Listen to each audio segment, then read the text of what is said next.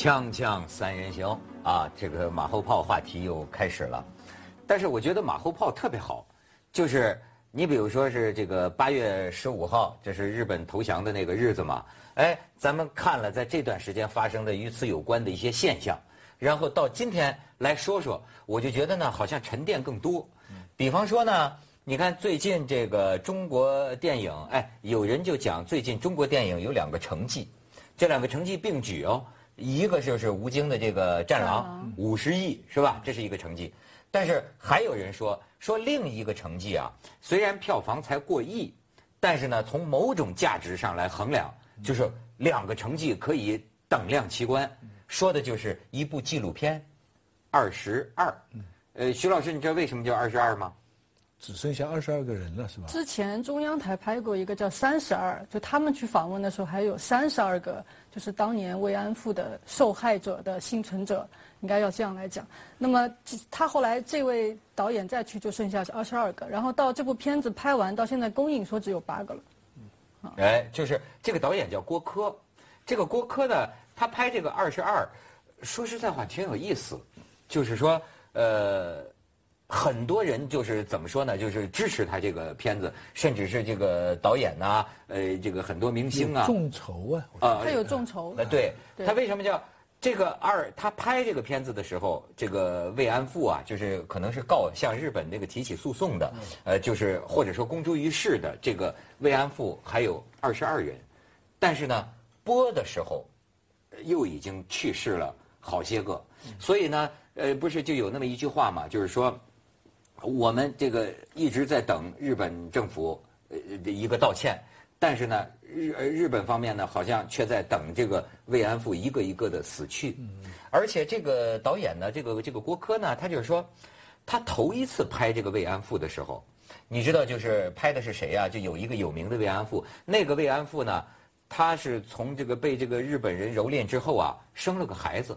就等于是这个这个中日混血儿，中日混血儿。结果那个人因为这个在中国不能不能娶老婆，中国人瞧不上他，所以就母子俩这个相依为命，都老了。呃，然后这个郭柯这个导演呢，头一回采访的时候，也呃就是说，哎，当时是日本兵是怎么抓的你啊，怎么虐待你啊？老太太就是非常难过。最后这个导演本人呢，也觉得受了一次这个特别大的怎么说呢？他有一个特别大的忏悔，然后呢，呃，觉得。我不能这样去采访，就是我这么就是我为什么要挖掘他的这个痛苦呢？所以这部片子呢，甚至有人说啊，我一定要去看。虽然看的时候都睡着了，但是这个导演却说呢，那可能就对了。你知道吗？因为他展现的就是说这三个慰安妇啊，平淡的日常的生活，甚至于关于他们的遭遇这种痛苦回忆啊，都是点到为止。老人家。要一有这个不开不不高兴的神色，导演就是说我不会再往下问的，我不想展示这个，我只是想展示他们现在的生活。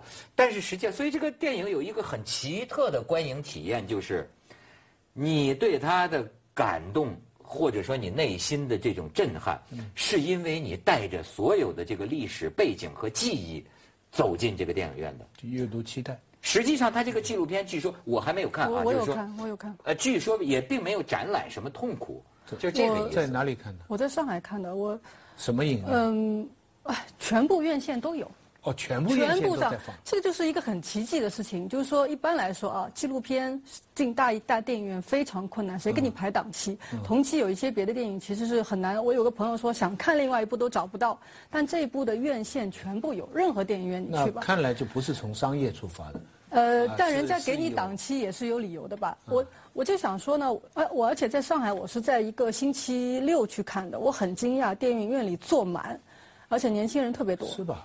然后我另外一个朋友说，他看的时候，他旁边一个很年轻的，就是一个男性观众，哭得一塌糊涂。那我看完呢，我自己心里的感受有点复杂。那首先呢，政治正确，我鼓励大家去看这个问题，当然要去谈，要去正视它，没问题。他拍的也很专业，非常好。我为什么心里有些复杂呢？就是说，第一，我自己很多年前我采访过南京大屠杀的这个幸存者。嗯。我去南京的时候，就是他不是专门为了呃这个慰安妇，是大屠杀整个的这样一个主题。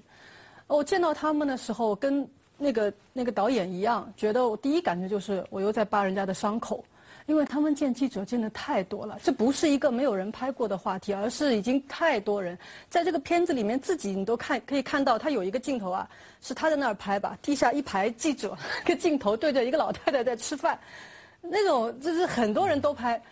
那我去南京那一次呢，他们那些这个幸存者出来，你都没有见过有人有那样一张名就名片啊，名片给你叫南京大屠杀幸存者。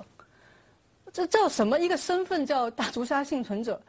那么你听他们讲的时候，我原先想他们可能，呃，已经讲过很多次的时候，你讲到这一段不一定很再会很动情哦，不是，讲一次哭一次，讲一次真的惨到你，你都不想让他们讲了。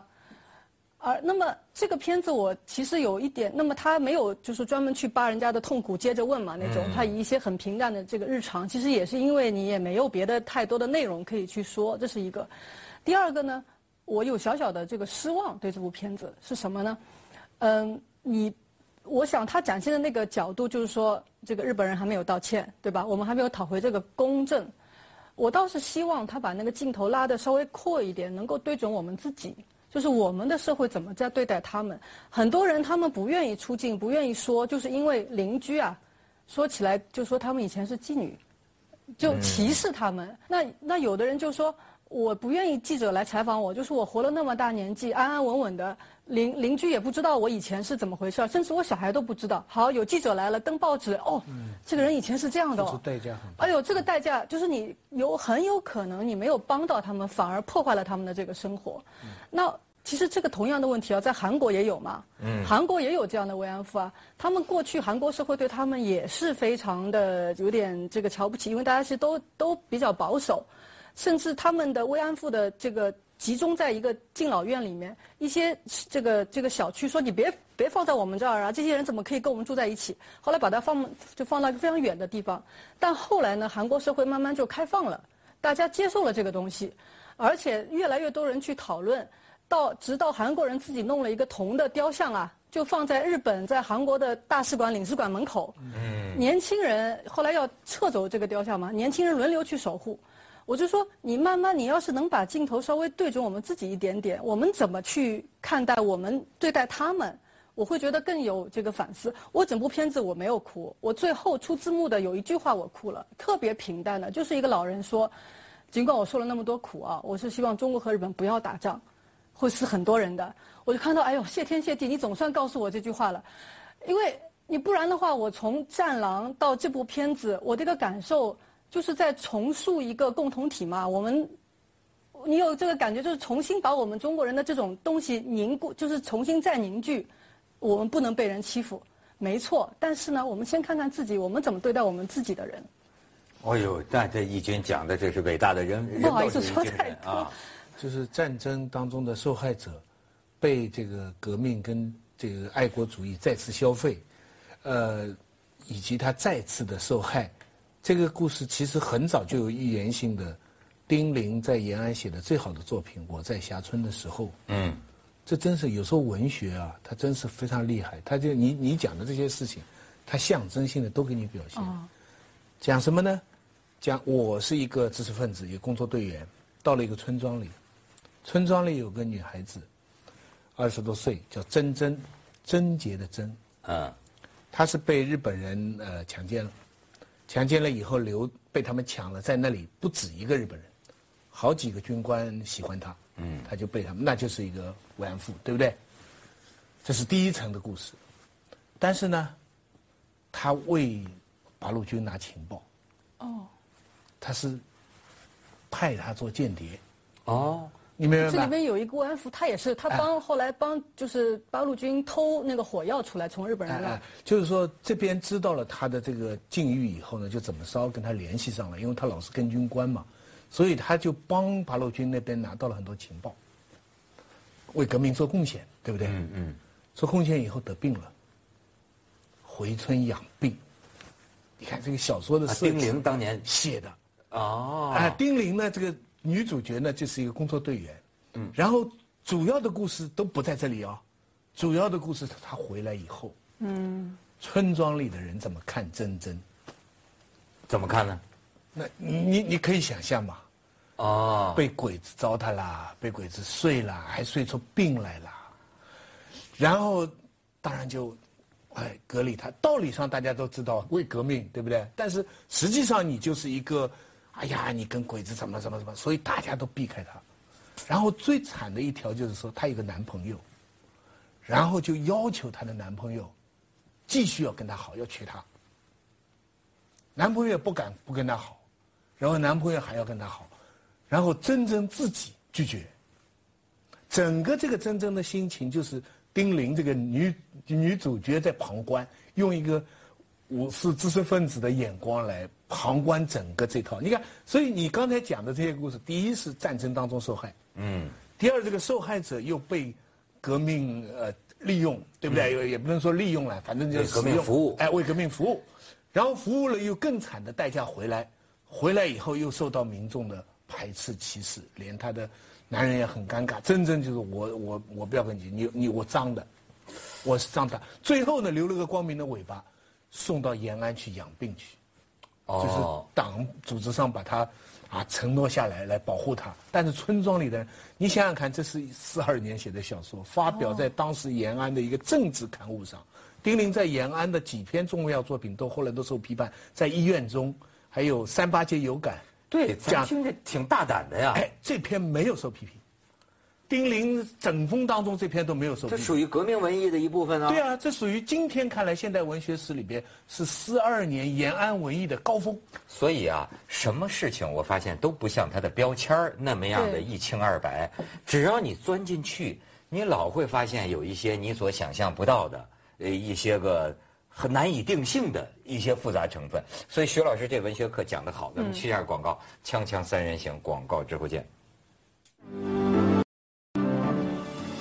这我倒注意的是日本的一个纪录片，就在这个日子口，这个外交部发言人那个华春莹都都都都感觉日本有识之士啊，这件事干的还是值得肯定的啊。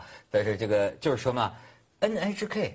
你你我就觉得这件事啊，咱们在外的人呢，我有点难以理解。嗯，就在这日日日子口，就等于日本最大的公共电视台了吧？嗯，播出一个揭发日军这个臭名昭著的这个七三幺部队的这个纪录片，你可以看一段。嗯，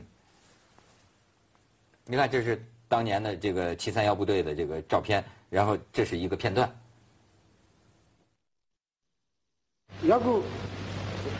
零下20度ぐらいのところに、えー、監獄におります人間を外に出しましてそこに、えー、大きな 扇風機をかけまして、えー、風を送ってその囚人の手を凍らして凍傷を人工的に、えー、作って研究しておるといことを言いました。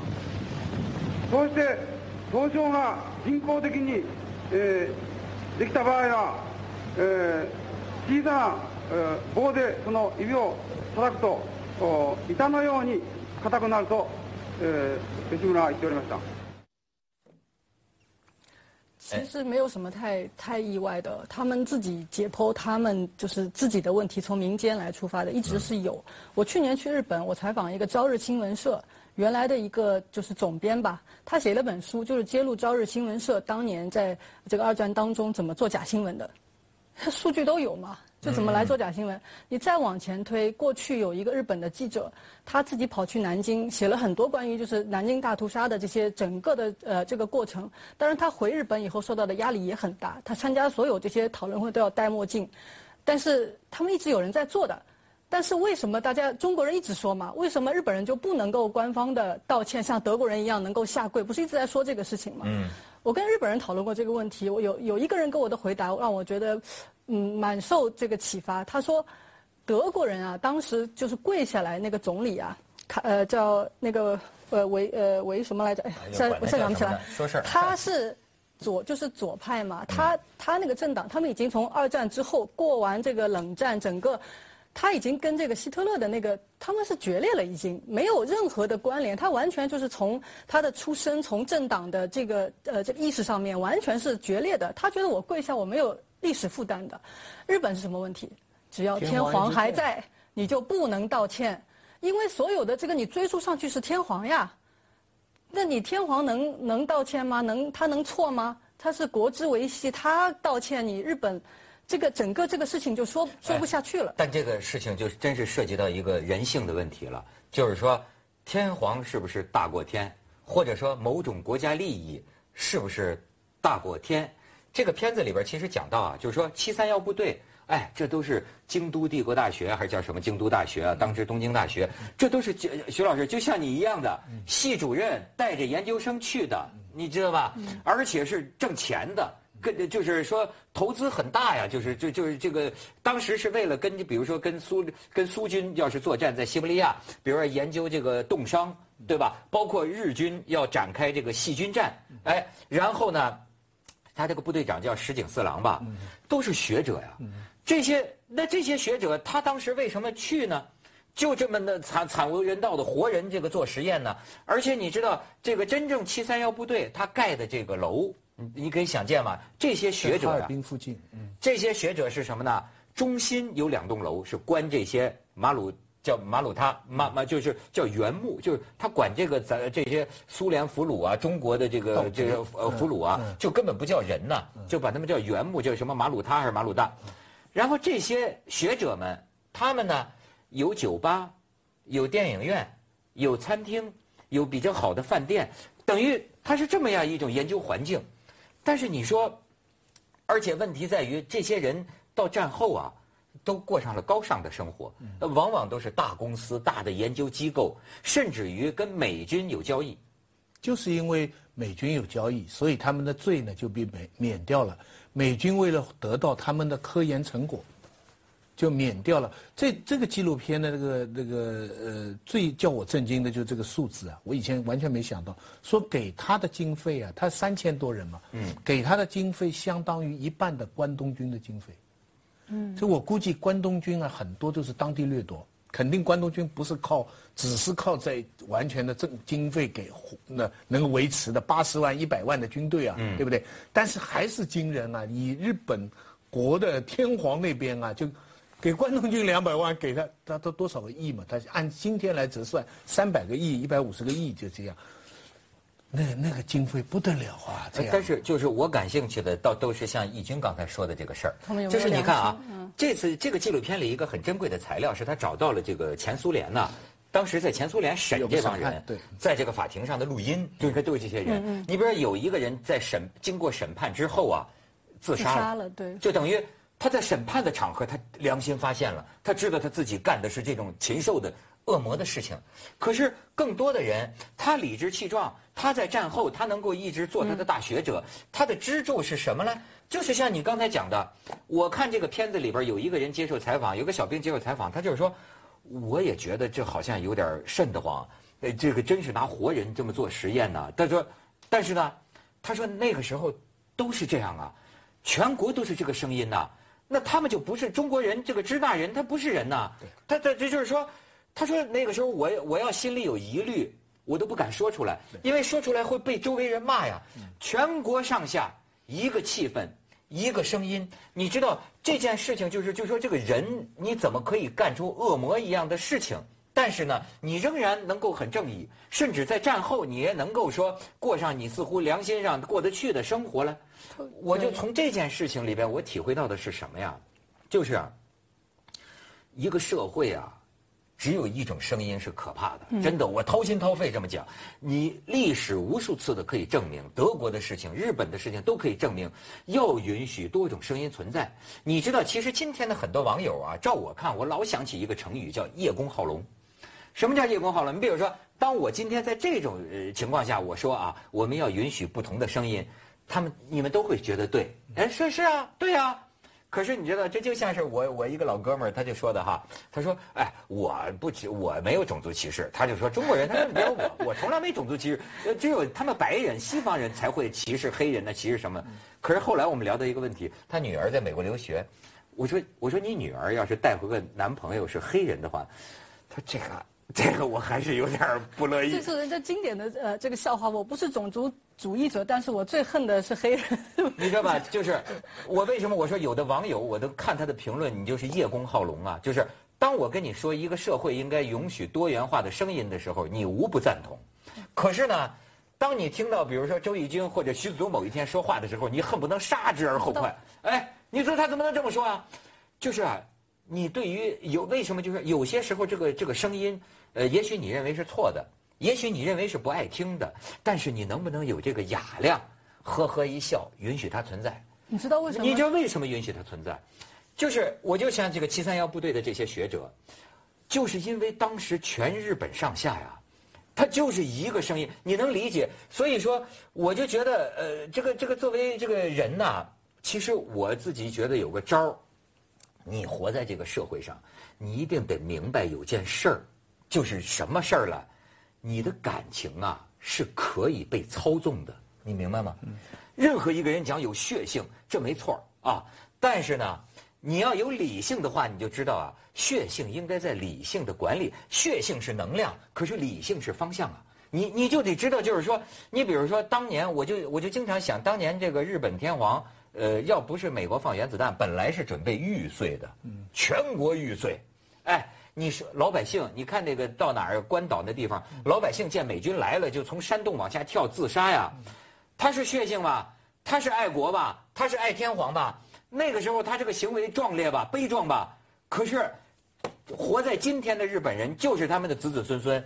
你到今天回过味儿来，咱冷静下来，你还愿意你祖上当年那么样的去玉碎吗？那就没有你今天的日本了。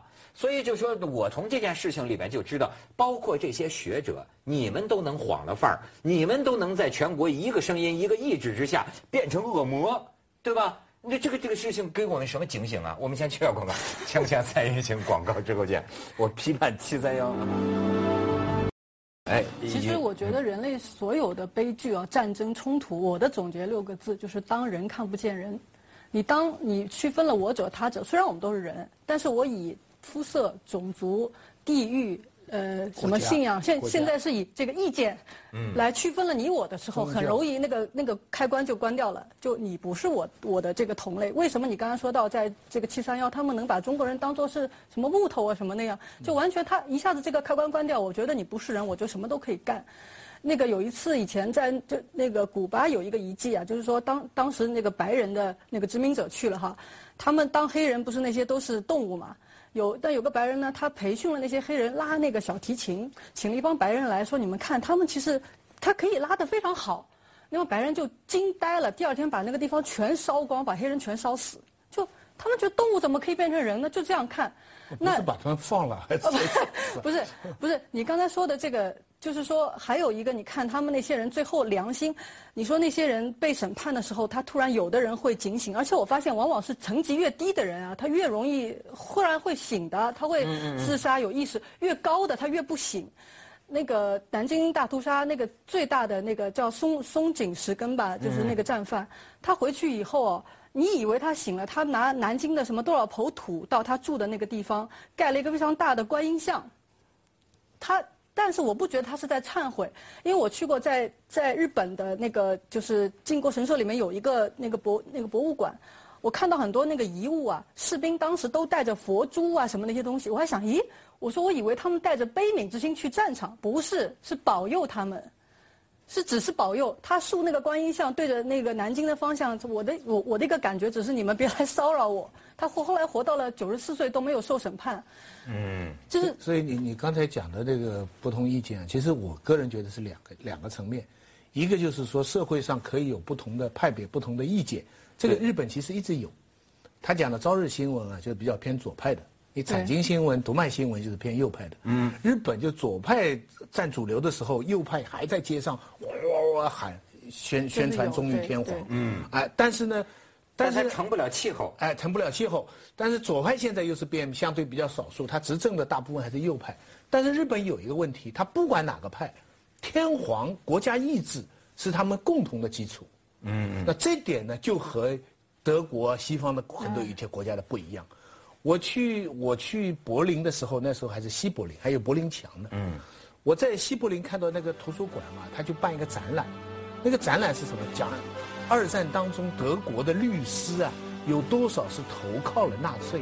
嗯，三分之一投靠的。我当时就问个傻问题了，我说你这个希特勒的时候，不是人人都要投靠？他说不是，查出来，有些人是积极投靠，有些人是保持自己的态度，有些，你明白？就是说，你可不可以认？